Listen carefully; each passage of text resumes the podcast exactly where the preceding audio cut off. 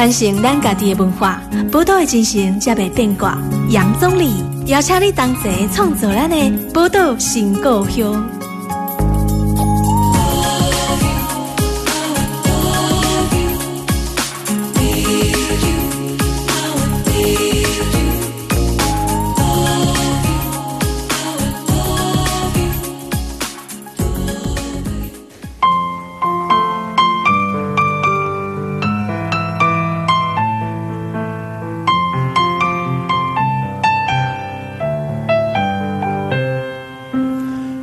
顶拢是阿西阿黄色的人情，该在汉族一黑的日本的百姓，所以天公大使命，祝咱今实现，发达文化真道德，造就出宰人。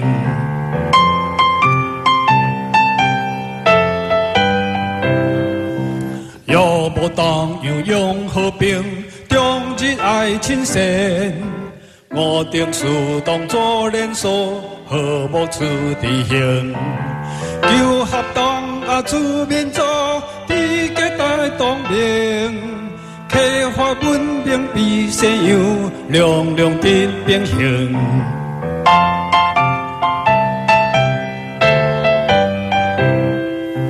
可别唔别去战争。世界就好平，我定一记天下利，岂可做保气？但愿最后万事明，乐为世界人，世界人类万万岁，台湾命有形。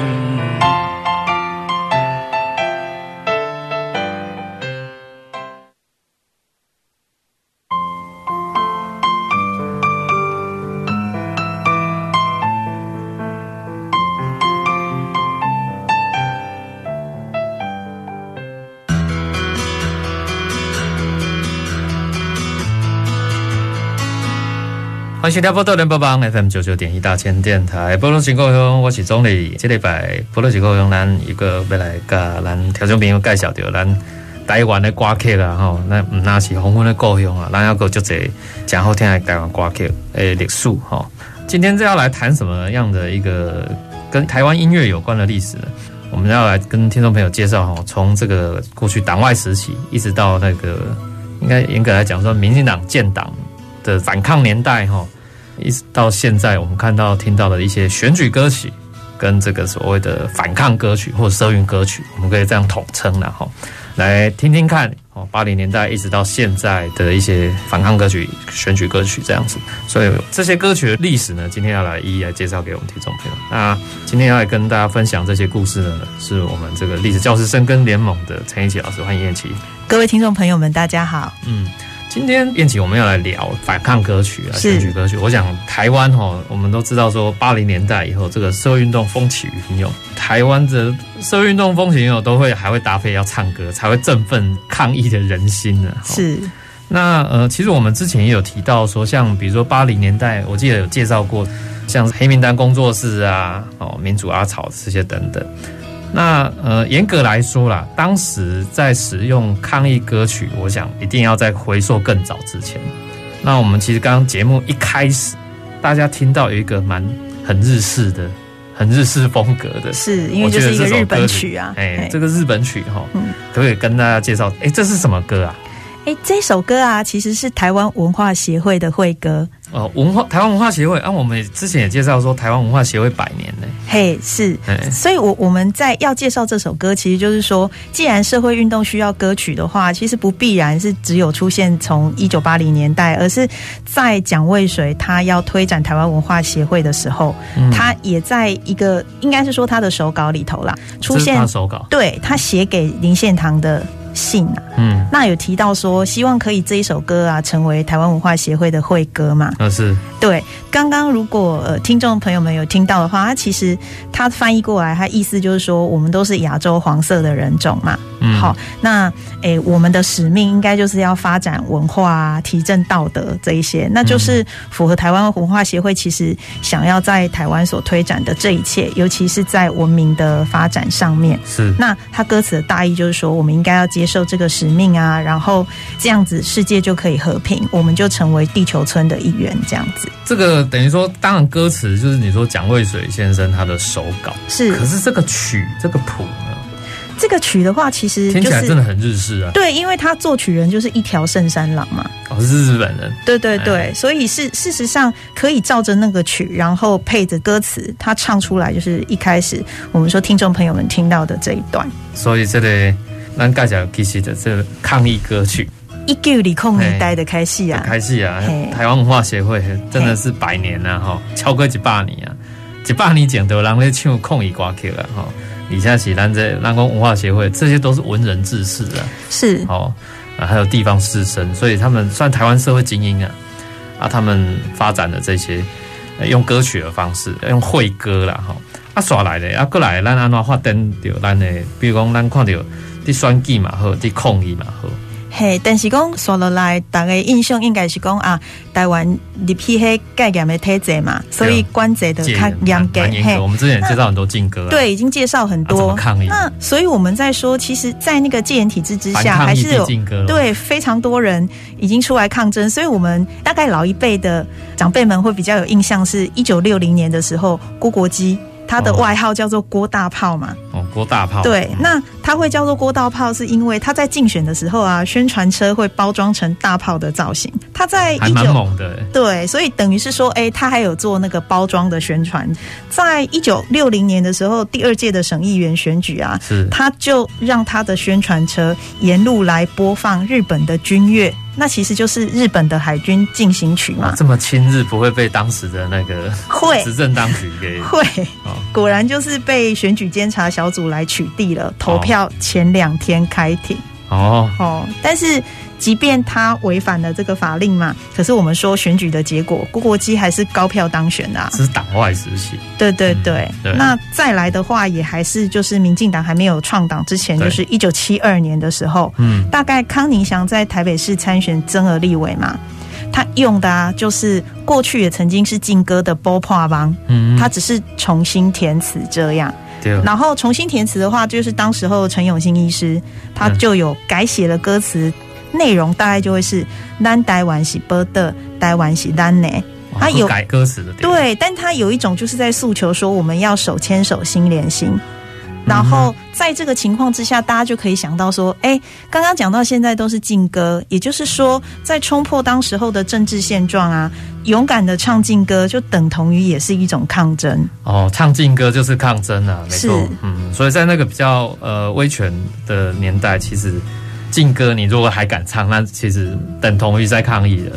那你刚刚讲这算康宁祥对吧？是，他在参与这个立委增额对增额立选哎增额选举的时候，用这种，然后再重新改词这样子。对，另外可不可以也介绍一下，还没有其他的歌曲？就是说，在过去党外时期，其实应该也有不少人也是会像这个《波破王》算是原曲嘛？对，跟本来的围瓜。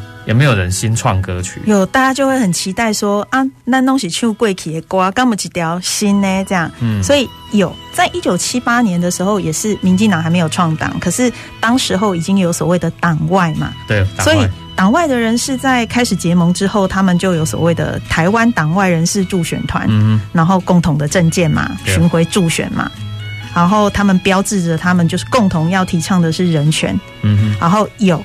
有就是几首共同宣传歌曲，而且是全新开创的。对，那其中一首可能就是呃台湾颂。台湾颂。对，那虽然是以呃台湾颂是大机的唱的，哦，不是不是，它就是歌颂 台湾。那段时间大机人还没生啦，嘿，很很笑脸这样。好，就是他的台湾颂其实是歌颂台湾，歌颂的那个颂。对，然后。他的歌词啊，里头的内容就是第一次出现的。呃，我们过去介绍过美丽岛嘛，对对啊，但是他在这里啊，特别就唱了的山啊，就是雄壮的玉山，然后阿里山，嗯，然后他有讲到说，我们应该是要为了台湾的发展来进行打拼。嗯，然后也有呼唤说，我们应该要追求族群的肯定，台湾人要向前行。嗯，这大概就是一个非常激励的方法来说，哎，我们为了国家，就是虽然也许还没有所谓的建国，但是我们说为了自由跟民主，台湾人就要进行打拼。是。是。哦，这首歌呃是郭志远所写的嘛？是。郭志远，他其实是算台湾现代民族音乐的大师。是，他是第一个发表管弦乐曲的，是。对作曲人。哦，所以他他写的这首《台湾颂》，你说《台湾颂》是什么时候发表？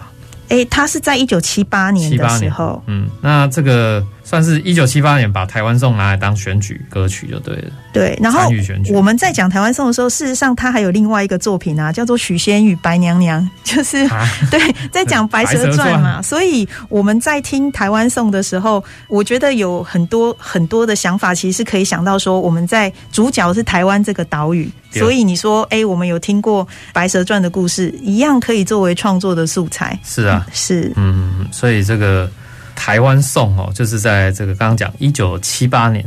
的那时候，党外的是助选团，对，有用了这首歌曲，郭志远所写的这首歌哈，我们来听听看，这个算我觉得非常美丽的一首歌，因为已经剩进行曲了，是，进行曲的，有功就是因为，比如说我们在比那个奥运啊，得奖牌金牌的都会播国歌嘛，很多国的国歌都是用进行曲的这种旋律啊，我们来听听看《台湾颂》这首歌。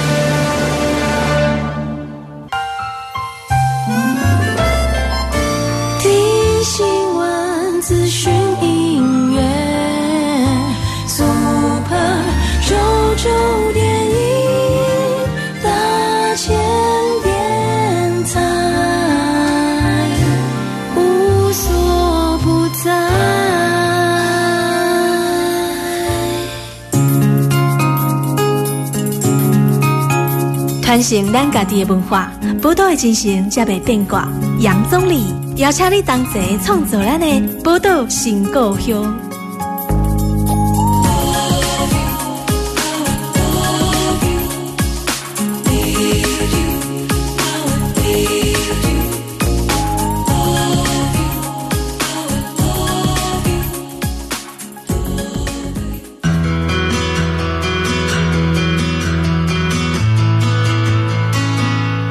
迎大家波多联播网 FM 九九点一大千电台，波多新故乡，我是总理。今日咱波多新故乡吼，为大家要来介绍咱台湾应该一寡历史啦吼，邀请咱历史教师深耕联盟的陈彦萁老师来跟来这波。其实这个彦萁呢，刚刚也跟我们提到说，在上一段节目里面讲到台湾的最早期，真的是从日本时代就有人在抗议，即便是在这个所谓威权的时代啦，白色恐怖时期，还是有人敢去冲撞、突破一些禁忌。原来突破禁忌的方式就是唱当时的禁歌嘛，是这样就是算一种抗议，这也是一种，真的是一种抗议的哈。啊，所以像刚刚第一段节目，我们也有提到说，最后我们播的那首叫《台湾颂》嘛，哈，那算是一九七八的那个年代了。那不过其实后来，比如说步入到八零年代之后，其实台湾陆陆续续哈，我觉得。不得不提，我觉得台湾歌曲哦有一种功能，就是台湾人会特别有感。啊，尤其哈，哎，早期啊，就谁反对运动的啦，其实一些台湾的精英分子哦，其实都在海外，回不来，回不来，就是所谓的黑名单呐。回不来，很多人在海外想家、想念台湾，就会唱起台湾的歌谣。那唱起台湾歌谣，比如说《忙里扎归》，望你早归啦，是。啊，喜光望春风，这个应该很多人会唱。还有什么黄昏的故乡？尤其很多我知道啊，很多海外的这些留学生啊，听到有黄昏的故乡，马赛的人来，马赛的人来啊，哦，那所以是也请燕起来聊一聊关于这个黄昏的故乡啊，好像很多当时尤其是海外黑名单运动人士的强烈的回忆。是我们在讲那个黑名单啊，它全名其实超长的，它叫做中央政府迁台后对政治异议人士采取不予核发签证或禁止入境措施的管制人员名单。哦，他不会说他自己是黑名单。对，所以其实国民党政府也不承认有这个黑名单。嗯，好，但是我们还是可以在一些文献里头啊，可以找到资料，就是他有讲到说执法方式，也就是如果你在台湾有社户籍嘛。然后你是在海外持有中华民国护照的人，如果啊，你让政府觉得不用说真的有事实哦，只要政府认定你有，你就是有嘛，你就是从事恐怖或暴力行动。嗯，那什么叫恐怖或暴力行动？你在海外举行游行，然后声援这些政治犯，那你也就是恐怖或暴力行动啊。哦，这样你就会被取消。你的户籍、你的身份证，所以自然你拿着以为你是中华民国的护照，你回到海关，你还是不能够入境中华民国，就等于你还是只能滞留在海外。对啊，那这些滞留海外的前辈们，他们滞留的时间非常长，所以等于是有时候父母亲过世，他们也没有办法回不来。对，在遥远的太平洋的另外一端，嗯，他们所能想的就是他们的故乡，嗯，那自然黄昏的故乡就是成为所有海外台独人士共同的乡愁嘛。对，是，所以这个真的是很多海外台湾人他们聚会的时候都一定会唱这首，是黄昏的故乡。然后，那像这个当时的海外黑名单呢，我们讲一些比较有名的人士啊，包含像李应元，李应元他。之前的前环保署长是，然后还有像什么陈婉珍啊，他是第一个突破黑名单回来的嘛，就是要这是第一个突破黑名单，对对对，就是当时候对当时候因为就是郑南荣殉道自焚嘛，对，那他就带着他的独生子回来台湾，那大家才会知道说哈，原来有黑名单这种，对对，所以全是来突破黑名单，然后包含像这个郭背宏也是，是。郭背宏就是台湾 V 怪客啦。然后像这个史明前辈，嗯，史明前辈等等。然后最后一个是黄文雄，黄文雄哦，大家如果知道赤蒋案是赤蒋案，他算是他一直到一九九六的时候，他才回到台湾。是是是。那所以其实台湾的海外黑名单，金将喜乐乐等，你看要到一九九六年还是有黑名单哦，所以这个他才回来。那所以红昏的故乡，我觉得算是一个经典的歌曲了。不过要归类他在抗议吗？还是说？归类他在，应该是说异议人士在聚会，或者是异议人士会有一些共同的集体记忆。对，或者是说，我我们在注意到，就是国内这些抗争的时候，其实国内的这些政治冲撞，不是只有在国内的人，嗯、海外的独派运动者也一定是我们要关注的面向。是啊，嘿，啊，不过其实在东华，台湾嘛讲到东华，东华那个时间，咱讲到就大家讲的台湾颂，它其实就是党外，然后参与政治，所谓体制内的选举，是很多的所谓党外人士参用透过参与选举的方式。那其实这个八零年代也有党外的人士参与，因为那个时候哈，大家记不记得美丽岛事件？是美丽岛事件后来发生了什么？林宅血案，对，被称作就是一九八零年的二二八事件嘛。是啊，这个后来其实也有衍生出一些故事出来。燕琪要跟大家介绍。对，就是我们在上一段节目讲到一九七八年的台湾颂，好像就是哎，大概来酸丹内郎，然后非常多的党外人士他们勇敢的就站出来进行联合选举嘛。嗯，然后好像到美丽岛杂志一创刊的时候，大概每次有大型的演讲啊，一定就会一起来演唱台湾民谣。嗯，然后一起来唱《蓝莓出逃听》，看起来是非常正面跟积极嘛。对啊，虽然说因为那个一九七九年的高雄事件，代唱的邱垂珍他有被判四年徒刑，嗯，但他。就从此成为一个为唱歌而坐牢的人，就是连自由的唱歌都不行。嗯、那在这样子的气氛之下，但我们说后来爆发了美丽岛事件，然后跟隔一年一九八零年的林宅血案的时候，那美丽岛事件之后有非常多当时候的政治领袖，他们当然就是被关押，或者是就是判刑嘛。那民主运动不能中断，所以基本上。这样子的责任呢、啊，就会落到受刑人的家属跟辩护律师的身上嘛。嗯、对，所以我们说，一九八三年的时候，当时候诶还叫做台湾省第一选区的增额立委嘛。对，林英雄的妻子方素敏，他就出来选。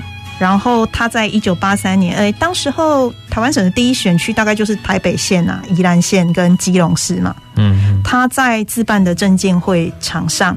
亲自唱了《望你早归》哦，是。嘿，那大家想一下，《望你早归》的歌词，当时也才林宅血案过后不久，林英雄还在监狱里头，嗯、然后他一个人要面对抚养剩下唯一一个女儿，对，然后面对先生被关，然后婆婆跟呃双胞胎过世的这个情况，那他还是站出来去进行民主跟自由的争取嘛，是，所以他就。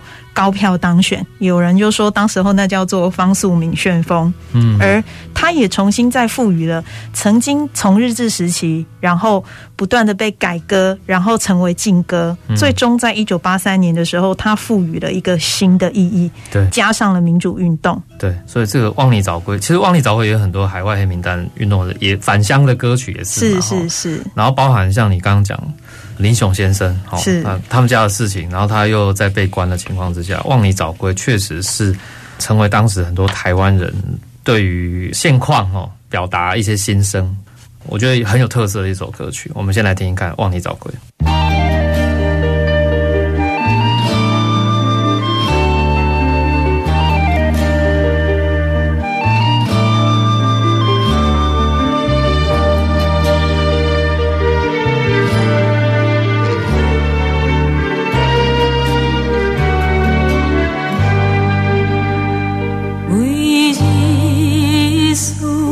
你一人，袂得，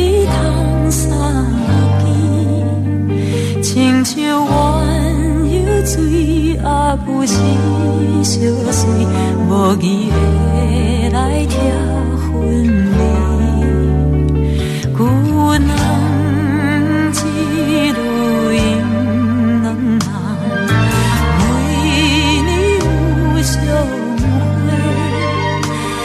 哪有你那一气，全然无悔，放煞阮孤单一个。若是黄昏月亮欲出来？的时候，打听阮心内悲哀，你要甲阮离开伊一日。出来的时，阮只好来。拜托月娘，替阮讲，予伊知，讲阮日日悲伤流目屎，希望你早一日回来。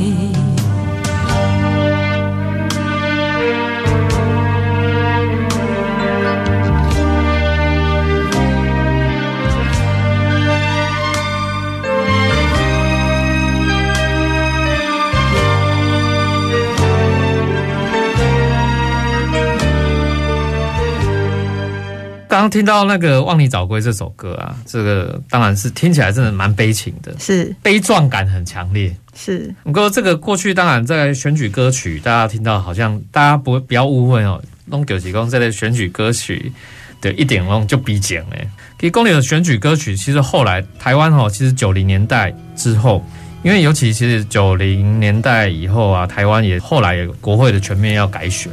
然后还有一个很重要，其实一九九五年的时候，台湾第一次西八年来的一整选省长，还有选北高两市的直辖市的市长直选，直选。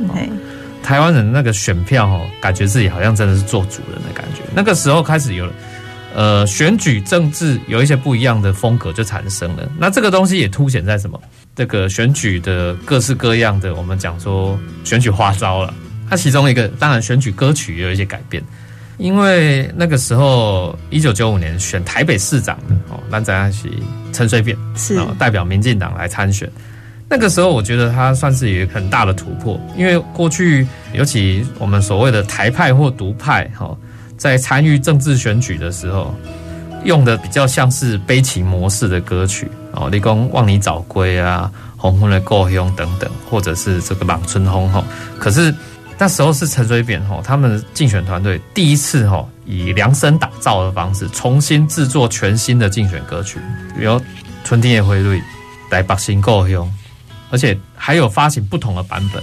他们那时候叫福佬话版本，然后还有发行什么客语版本等等的歌曲。那这个为什么？我觉得。很多的研究是指出哦，可能因为当时因为他在选争台北市市长，是台北市又算是台湾最大的城市，那中产阶级都聚集在那边，所以相对知识分子也多。然后为了要争取所谓的社会经济地位比较程度比较高的这些所谓知识型的选民，好，那他们用这种温馨软性的诉求，就做这两首。歌曲算是蛮代表，因为这两首歌曲听起来好像不太一样，怎么样不一样？呃，是比较轻快的方式。然后当时陈水扁是标榜什么快乐希望，所以后来这个席卷成为一股旋风了。那他也顺利当选。那来调过来这个潘丽丽演唱的这首竞选歌曲，他跟这个作曲者詹宏詹宏达一起唱的这种《春天的花蕊》，我们来听听看。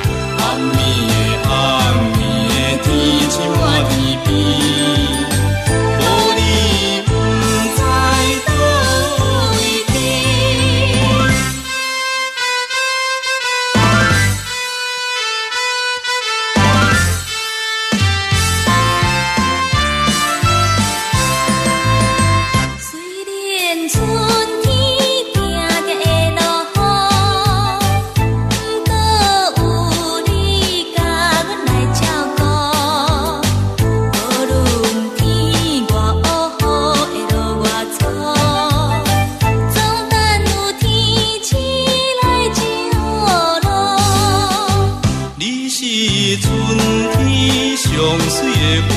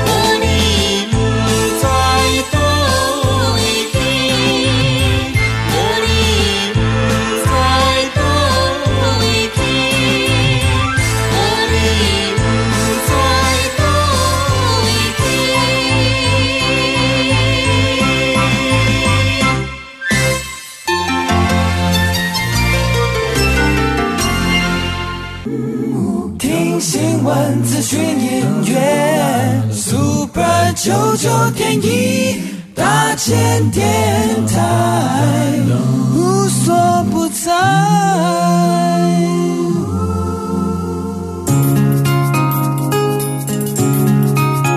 传承咱家己的文化，宝岛的精神才袂变卦。杨总理邀请你同齐创造咱的宝岛新故乡。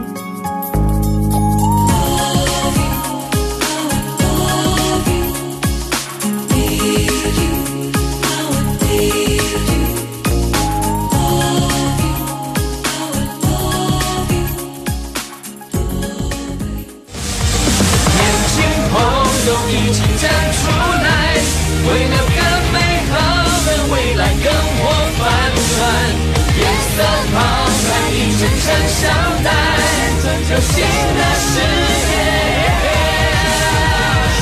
热情懵懂一起站出来，为了更美好的未来灯火反转，脸色泡酸，一身尘。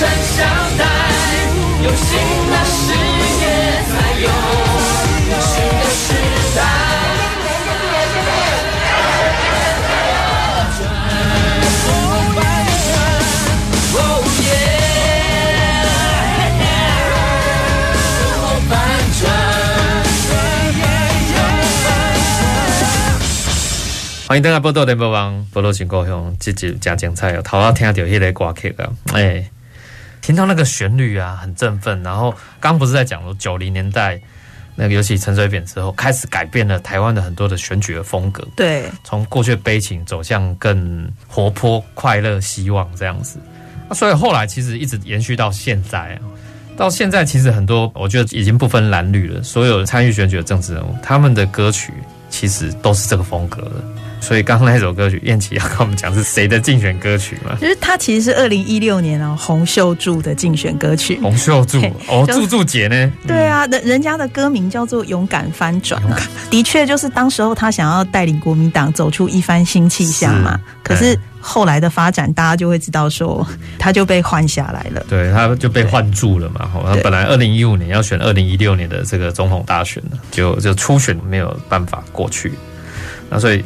洪秀柱他的歌曲绝对听不出吧？勇敢翻转，勇敢翻转，这听起来就很很民进党、很绿的感觉。照理讲应该对，所以所以如果如果没有听他后面讲他自己洪秀柱的名字，很多人大概会以为说，哎、欸，这是一个台派歌曲嘛，又、啊、是哎、欸、民进党或者是哪一个候选人的。但旋律上就是都是走这种节奏很轻快，然后很强烈。是，而且不止洪秀柱啊，我们说从陈水扁那个《春天的回绿》之后，哎、欸，连战在二零零零年的时候也有一首歌叫《台湾是然后宋楚瑜还有有你有我，嗯哼，嘿，然后连战跟宋楚瑜的时候，二零零四年还有幸福进行曲，对。可是我们说这个幸福进行曲，林强的吧？嘿，不是不是林强哎，嘿，所以等于甚至二零零八年的时候，马英九还有用陈升谱写的欢聚歌，都走这种温馨、快乐的风格。可是事实上，好像他们有一个共同的脉络嘛。那那个歌词的呃，不管它的旋律是多么轻快活泼，其实它的主题都是一样的，就在诉求一颗。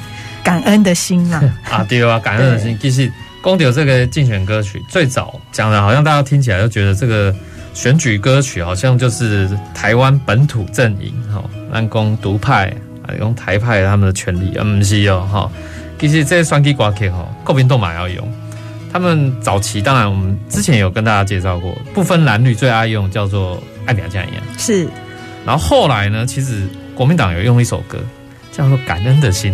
欧阳菲菲唱的，一样请人家等于说搭配那时候的电视连续剧。嗯，其实电视连续剧还不是台湾的哦。哎，怎么这么亲日？阿信，日本的连续剧是，然后在台湾首播，在哪一台？中视。哦，现在是旺中集团的，在中视播那个阿信，然后还要搭配那个主题曲叫《感恩的心》，我都觉得这个应该是算一种另类的进化歌曲。以那个年代来讲，虽然那个时候已经解严了啦。所以国民党呢，一九九六年总统大选，其实台湾一九九六年第一次总统大选，那时候是李登辉前总统嘛，哈，搭配这个谁连战是好参与大选，然后那时候国民党哈就用这首《感恩的心》，感谢有你，然后来当做他们竞选歌曲，他们算是有一点标榜什么国民党跟你一起走过苦尽甘来的日子，所以我们要怀着感恩的心，感谢谁？当然感恩国民党啊，不然你你觉得他希望你感谢谁？啊，所以我讲感恩的心算是蛮早的国民党的竞选歌了。啊，桃花公主有这类柱柱姐，这首我颠覆了我的想象，勇敢翻转。其实我觉得国民党大概柱柱姐是最诚实，没有其他的就是千中。不过我们刚刚讲了那么多这个选举歌曲，我还是要讲一下有关社运歌曲的部分。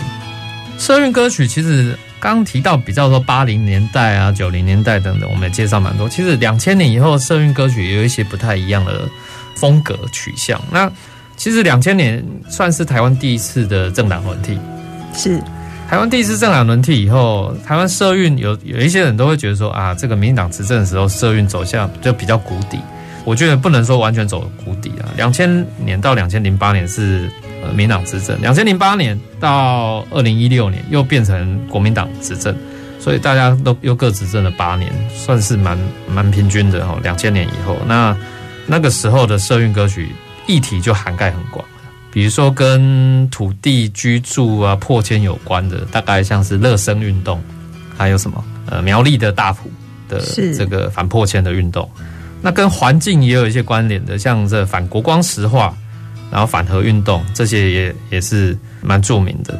然后另外还有，比如说我归类这种跟国家主权或跟人权有关的，比如说二零零八年就是野草莓运动。然后还有这个声援西藏啊、缅甸这种国际人权的运动，然后再来大家最耳熟能详是二零一四年这个太阳花的运动，这个都会比较跟所谓的主权有关。那如果以议题类型来，其实在两千年以后，我真的觉得说那个所谓的社运歌曲又变得不太一样，因为新一代的创作音乐人，他们自己因为其实解严之后啦，那新一代的这些创作者或者是音乐人，他们。越来越自由，越来越开放，而且不受限嘛。当然，他们也把他们音乐关心的诉求，把它放到更多跟社会有关的议题上面，就是我刚刚讲那些议题。那这个，我想之后我们会有一些节目哈，会跟大家做更仔细的介绍，关于所谓的这个二十一世纪以后的这些独立音乐跟社运的一些关系。那不过，我觉得我想要特别来跟听众朋友介绍是，其实是。在两千年以后的社运歌曲有一个很有特色的事情，比较少人谈到，是因为台湾其实公民社会哈是两千年以后发展的越来越蓬勃，蓬勃发展的这些公民社会其实就是所谓的 NGO 了。我们讲说非政府组织，非政府组织自己也会做音乐专辑，哎，是什么音乐专辑啊？而且我们刚刚讲到那么多都是跟那个人权啊，对啊，哎，或者是国足有相关的，嗯，那有不跟国足还有人权相关的吗？不跟国足人权相关的有，其实像我先讲了，为什么 NGO 自己要做音乐唱片？因为我们都知道说做音乐唱片其实是成本蛮高的事情，啊，自己要做一张音乐 CD 啊，那个大部分都是还是交由所谓的音乐专业制作人，就是音乐公司来发行。是，是你说听到一些唱片公司来发行。那 NGO 自己发行唱片就比较少见。其实第一个发行唱片的 NGO，我觉得两千年以后第一个当然是台湾人权促进会。台湾人权促进会，我们之前节目有跟大家介绍，他二零零一年发行了一张叫《美丽之岛人之岛》的专辑，那就是我们刚刚讲的那种人权类型的。是我们那时候有介绍给大家这个板奈唱的，的歌嘛，这美丽岛嘛，哈，来一半呢。其实这个像比如说《美丽之岛人之岛》这张里面还有。不同的人权议题，比如说当时的台全会关心的苏建和案，大家很多人应该有听过苏建和案，是这是一个冤狱死刑犯的援救嘛？对，死刑犯援救。那苏建和等三人这个案子，其实在那张专辑里面，比如说有一首歌叫《发光的灵魂》，是《发光的灵魂》就是蛮有名的，就是他的救援歌曲，那就放进去。那另外 NGO 自己做歌，我觉得很重要。为什么要做歌？因为台湾迈入这个所谓自由民主之后啊，其实 NGO 就是所谓公民社会需要有更大的集结，你就要说深厚这个公民社会，深厚公民社会，你就要想办法跟社会对话。是，所以这些不同议题的 NGO 组织啊，它要跟社会大众对话，当然最好的方式是采取音乐。啊，采取音乐不是因为台湾独有，其实这是学西方的。是，西方哈，这个摇滚乐本来就有一个传统，就是会去介入社会。介入社会议题，西方摇滚乐传统，我想在很多书里面，那我们当然后续的节目也会再跟听众朋友来提，就是说，呃，西方摇滚乐来介入社会的方式，其实在国外哈，很多的流行音乐歌手啊，透过他们自己的音乐作品去传达社会理念，然后甚至大家会组成一个合集的方式，一起来宣扬某些特定的理念。这个在西方本来就有这种发行这种音乐专辑的传统。对，其实 NGO 发行音乐专辑，不是台湾叫无为国华的无啊，比如最有名就是国际特色组织。那台湾后来就刚刚讲台权会也自己发行这个音乐专辑。那其实另外一个是两千零九年的时候，我刚刚讲说我们还有报人权议题，世界上的人权。那时候台湾自由缅甸网络，大家可能还没有听过。这个台湾自由缅甸网络是很多台湾 NGO 共同联合而成的一个联盟式的团体。二零零九年发行 Free Burma，Burma 就是缅甸的英文，Free Burma 献给被拘禁中的自由。那里面就是也收录了很多歌手，还有独立乐团他们的歌曲。这个专辑哦，其实在二零一一年的时候，国际特色组织台湾分会又重新发行一次复刻版。那里面这个我要特别讲一下，浊水溪公社大概应该就这我第听音乐的人拢听过这类乐团的名字。应该是写长期都创作台湾歌曲或以跟台湾有关的。是在这张专辑，他们就全新制作一首以缅甸为主题的歌，叫《缅甸密战》，秘密战争的那个密战，缅甸密战。等一下节目最后，我们来听一下这首《缅甸密战》哈。那另外还有近期的，就是绿色公民行动联盟，他们这个团体呢，二零一三年年底的时候出版一个叫《不合作台湾独立音乐反合集》。这张唱片也比较特别的地方，它是收录三十四首歌，双 CD 哦，所以歌曲非常多。然后有一个很我觉得很重要的特色，当时新时代的歌手或乐团可以开始积极介入社会议题，比如说大家现在常常听到《拍谁少年》哦。里面有一首歌，它就收录《深海的你》，然后当然还有很多歌曲，他们也收录收录总共三十四首歌曲，不同的歌手或乐团。所以我觉得 NGO 自己做音乐唱片专辑，我觉得反而是这个时代一个很重要一个特色，也让听众朋友来参考一下。那节目最后，我们就来听听看这首浊水溪公社所演唱的《缅甸秘密战》。我们下礼拜见，拜拜。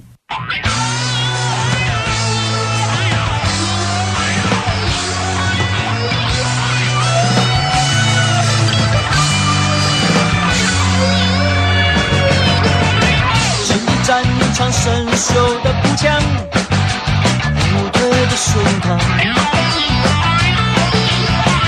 在枯竭的丛林中躲藏，勒紧脖子刀向遍布大地的铁丝网。有多少枪炮划过十秒钟声，疯狂的岁月，逝去后没有墓碑，只有血腥味。谁知道孩子的手握着弹头，看不见明天，生命不值得回首，在绝望深渊。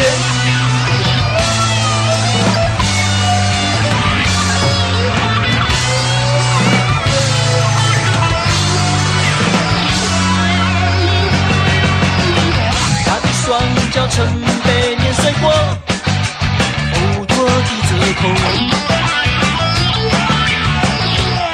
情的身躯日渐消瘦，无止境的沉默在风中颤抖。有多少枪炮划过十秒钟声，疯狂的岁月，失去后没有不悲，只有些欣慰。谁知道孩子的手握着弹头，看不见明天，生命不值得回首，在绝望深渊。